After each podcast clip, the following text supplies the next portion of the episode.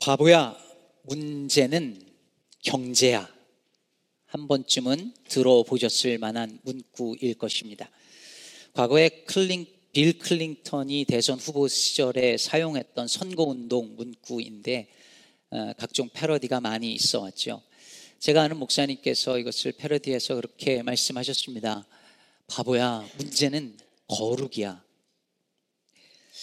모두가 어떻게 하면 행복하게 살까? 어떻게 하면 성공할 수 있을까? 어떻게 하면 돈을 더 잘 벌까? 어떻게 하면 더 잘 살 수 있을까 라는 질문을 던지고 그렇게 살아가는 가운데에 그리스인이 추구해야 될 것은 행복이 아니라 거룩함이라는 말이죠.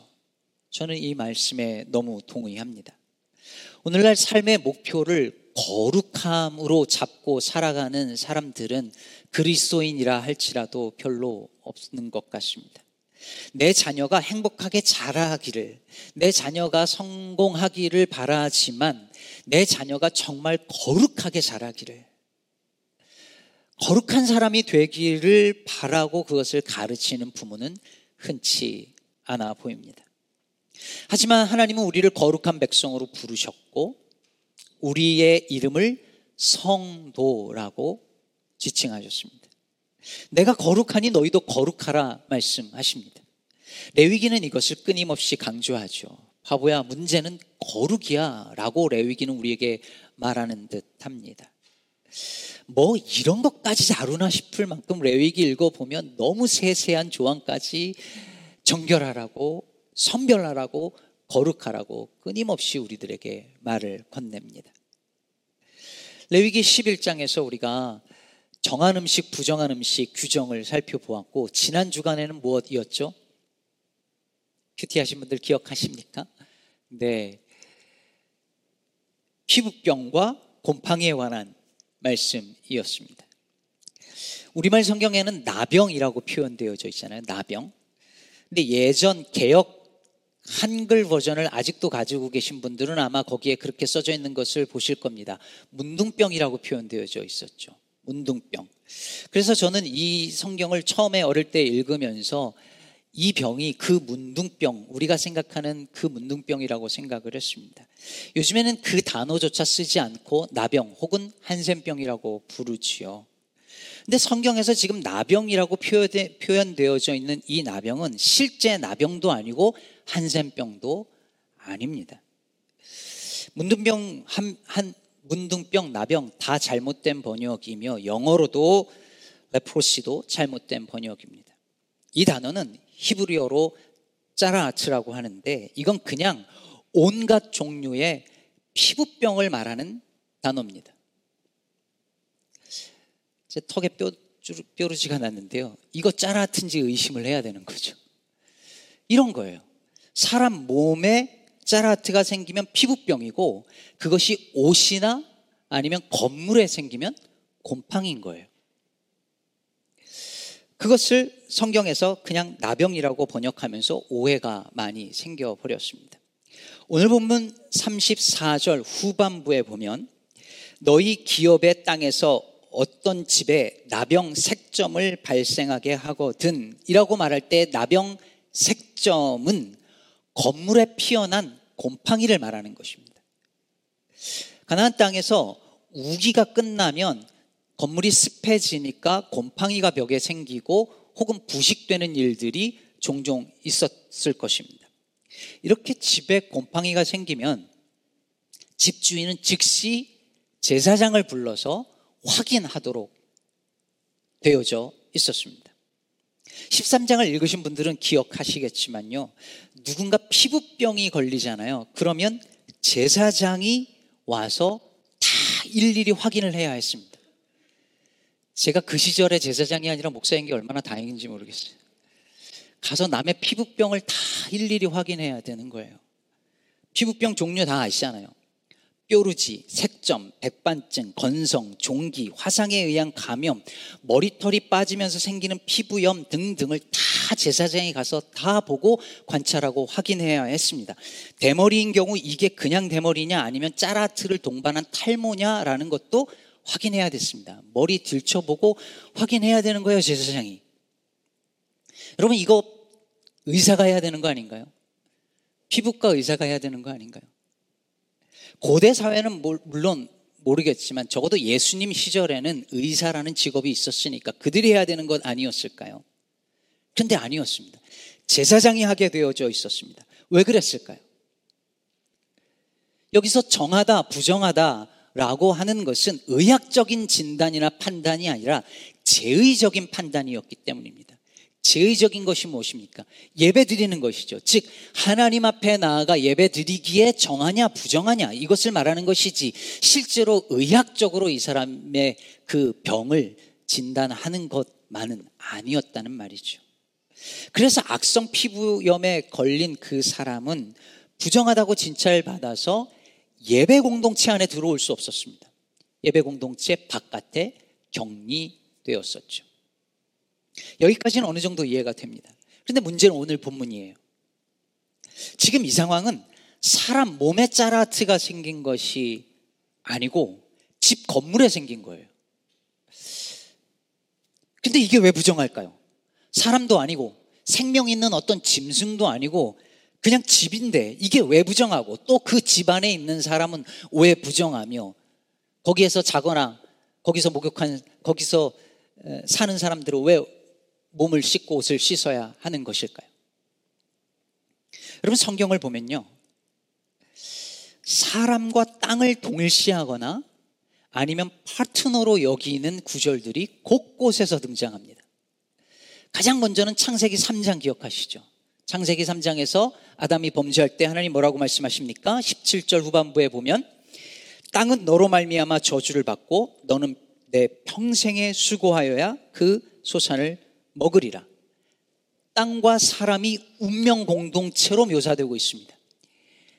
사람 때문에 땅이 고통을 받고 그 고통받는 땅 때문에 다시 사람이 고통을 받습니다.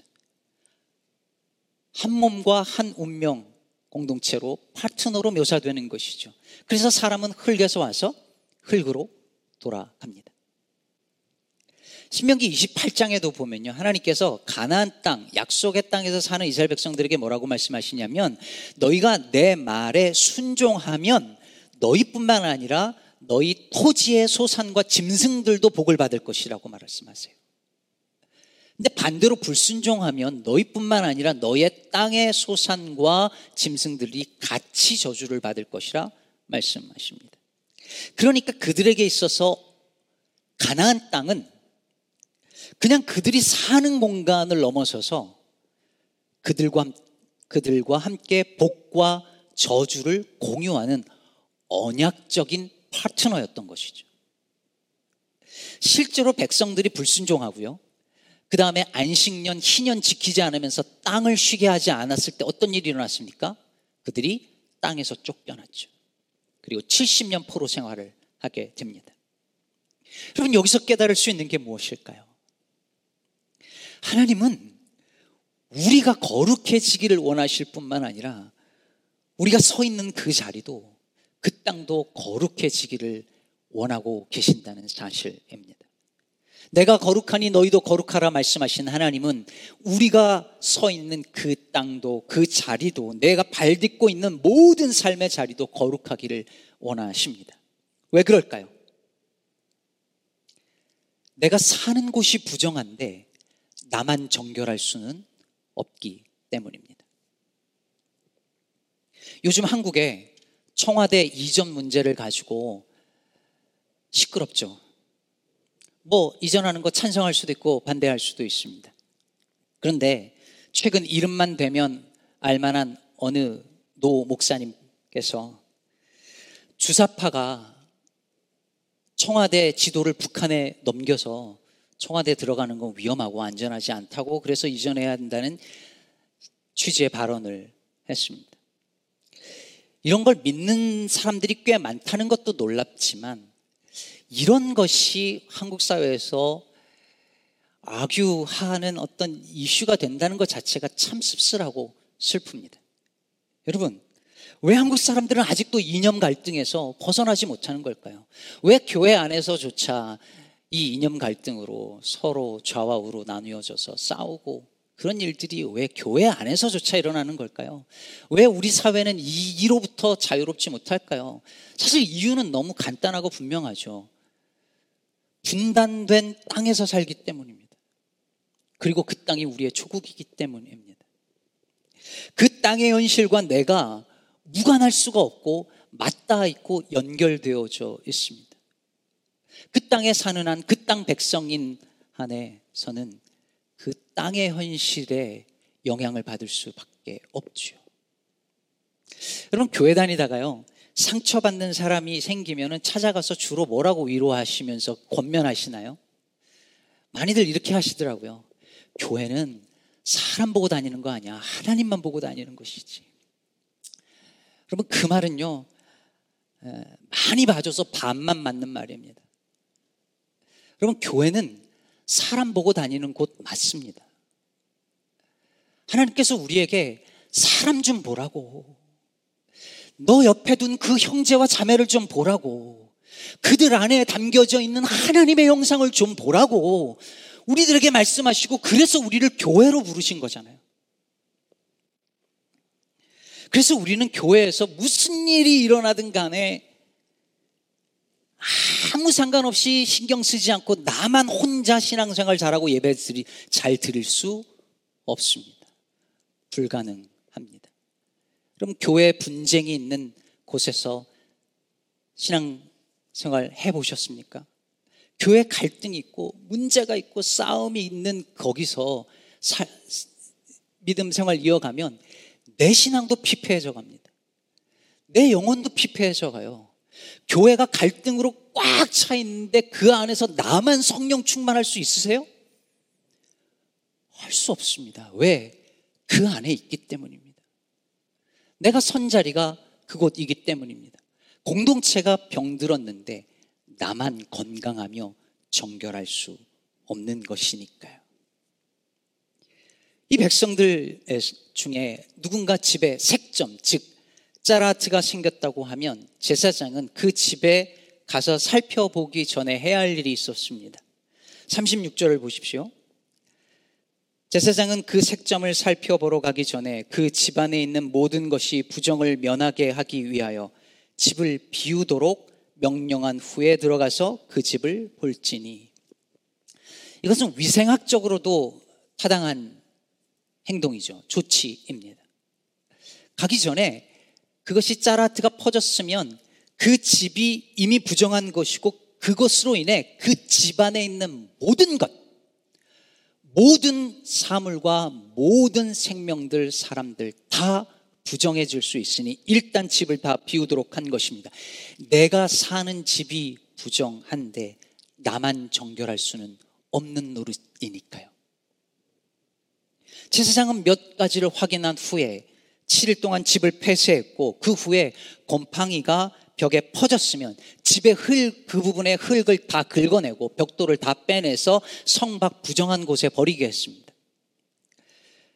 그 곰팡이로 인해서 그 집안에 있는 모든 것들과 모든 사람들이 부정해지는 것을 막기 위한 조치였던 것이죠.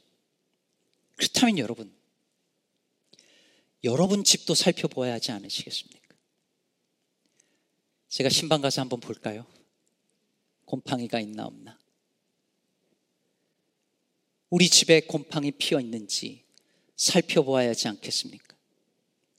내, 나와 내 가족의 성결한 삶을 방해하는 곰팡이들. 게으름의 곰팡이, 불평과 원망의 곰팡이, 욕심과 교만의 곰팡이, 나로 하여금 하나님께 더 다가가지 못하게 만드는 분주함이라는 곰팡이, 성공에 대한 욕구라는 곰팡이. 이것이 발견되면 즉시 버려야 하지 않겠습니까? 빼내야 되지 않겠습니까? 우리가 몸담고 있는 직장은 어떻습니까? 여러분의 일터는 어떠신가요? 우리 교회는 어떨까요? 우리가 살고 있는 지역사회와 이 나라는 어떨까요? 인종차별과 증오, 성차별과 성폭력, 총기문화, 물질숭배, 성공 지상주의라는 곰팡이가 피어 있다면 그 속에서 사는 우리는 우리만 과연 거룩할 수 있을까요? 이 사회와 무관하게 오염되어져 있는 이 사회와 무관하게 우리만 거룩한 공동체를 과연 정말 이룰 수 있을까요? 가능하지 않을 것입니다. 여러분, 아보카도 좋아하시나요? 아보카도 맛있잖아요. 샐러드에도 먹고 또 수퍼볼 할 때는 면 아이들 다 해서 칩에다가 꽉 해가지고서는 많이 먹죠. 근데 여러분 아십니까? 들어보셨나요? 아보카도 먹을 때마다 어디선가 지진이 일어난다는 거 들어보셨나요? 이미 많은 분들이 우리가 먹는 아보카도가 대부분 멕시코에서 오고 그리고 멕시코에서 아보카도 재배가 멕시코 범죄 조직과 긴밀하게 연결되어져 있다는 것을 들어보셨을 것입니다. 이 범죄 조직에 의해서 납치되고 살해되는 사람들이 수없이 많습니다. 농민들이 계속 납치되고 살해됩니다. 그 피해도 어마어마하고요. 그래서 아보카도를 피해 다이아몬드라고도 부른답니다. 그뿐이 아닙니다. 한 개의 아보카도를 얻기 위해 약 320리터의 물이 필요한데에 한데 세계에서 가장 아보카도를 많이 생산하는 멕시코의 미초아칸 주에서는 매일 약 95억 리터의 물이 지하에서 추출되고 있답니다. 이것은 올림픽 수영장 약 3,800개에 해당하는 규모랍니다. 결국 이 물을 지하에서 끌어올리기 위해서 추출하기 위해서 지하에 빈 공간이 생겨나고 그로 말미암아 이 멕시코 이 지역에 수천 건의 지진이 발생했고 지금도 발생하고 있습니다. 여러분, 이 현실이 우리와 무관한가요? 멕시코 농민들의 피와 물을 먹고 자란 아보카도를 먹으면서 우리는 그들의 범죄와 그 참혹한 죽음의 현실에서 우리는 우리도 모르게 거기에 동참하고 있는 것입니다. 그 곰팡이가 그 탐욕의 곰팡이가 이미 우리를 부정하게 만들고 있습니다. 그럼 어떻게 해야 할까요? 아보카도 안 먹는 것으로 뭔가 할 수 있겠지만 그것만으로 충분할까요? 곰팡이가 이미 퍼져버렸는데, 다 퍼져버렸는데, 어떻게 하면 좋을까요?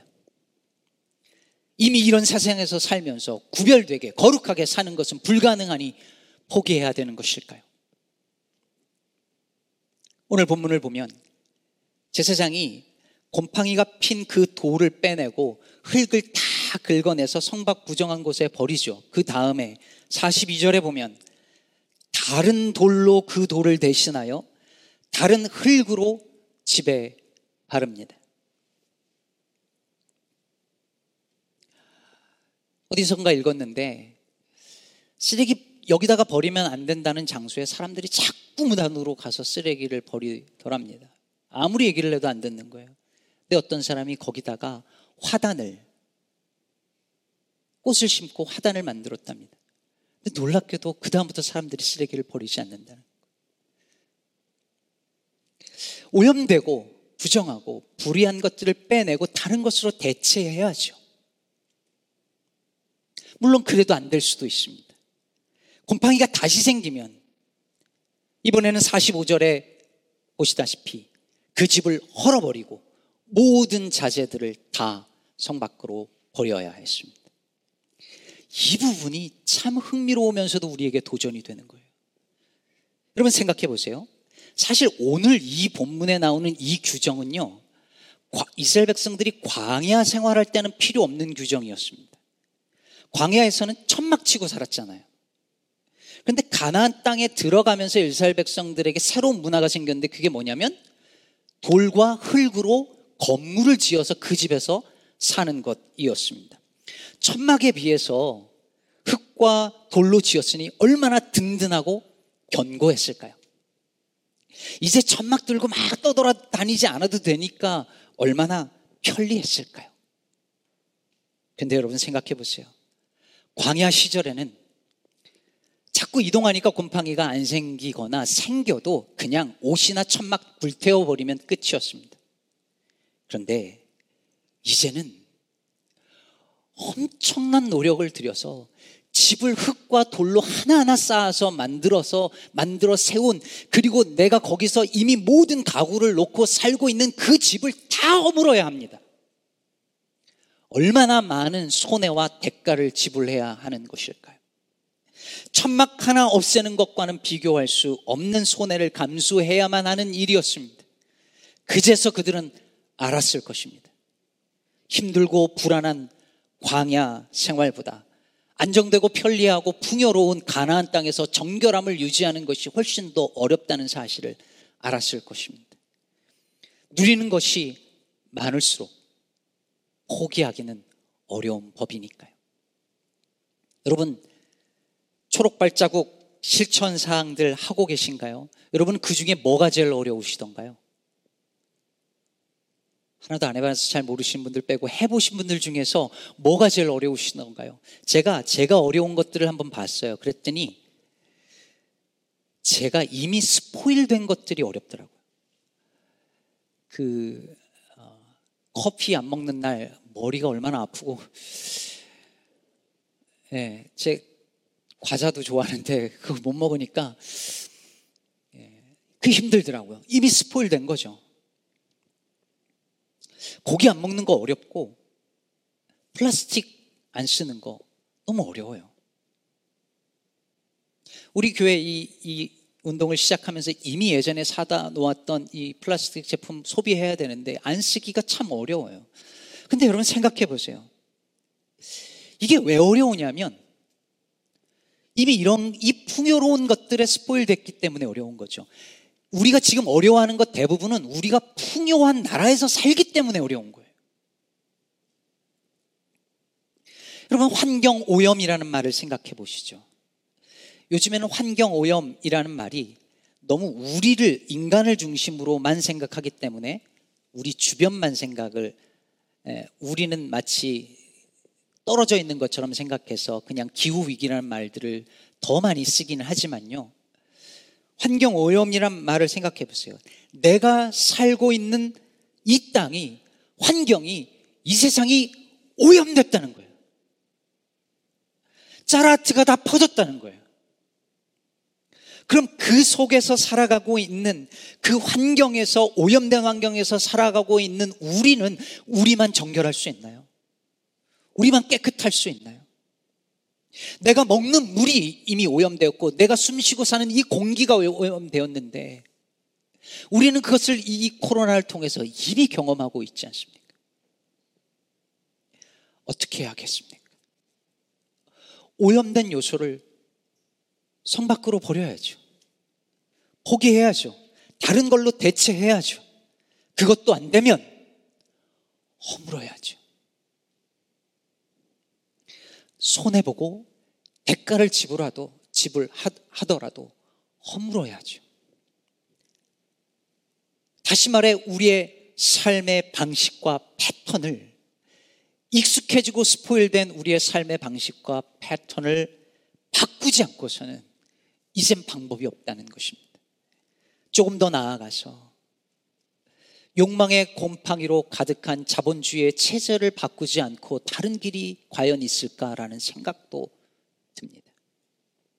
사랑하는 여러분, 오늘 말씀은 우리가 서 있는 삶의 자리를 정결하고 거룩하게 만들라는 주님의 우리를 향한 부르심입니다. 불의한 세상에서 살면서 나 혼자 정의로울 수 없으니 세상을 정의롭게 하라는 말씀입니다.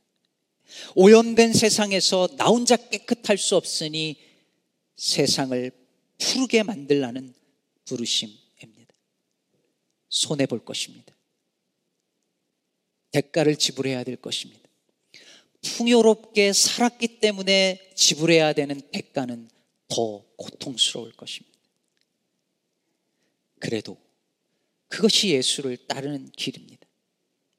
예수님은 홀로 거룩한 분이셨습니다. 그런데 그 거룩한 곳에 머물지 않으시고 이 땅 가운데 이 거룩하지 않은 땅 가운데 내려오셔서 거룩하지 않은 사람들과 함께 더불어 살며 우리에게 새 하늘과 새 땅을 마련해 주시기 위하여서 대가를 지불하셨습니다. 우리에게 하늘의 집을 만들어 주시기 위하여 십자가를 선택하셨습니다. 그리스도인은 그분의 뒤를 따르는 사람들입니다.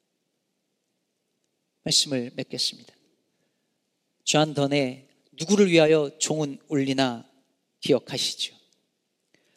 그 누구도 스스로 온전한 섬이 아니다. 모든 사람은 대륙의 일부분, 전체의 부분이다.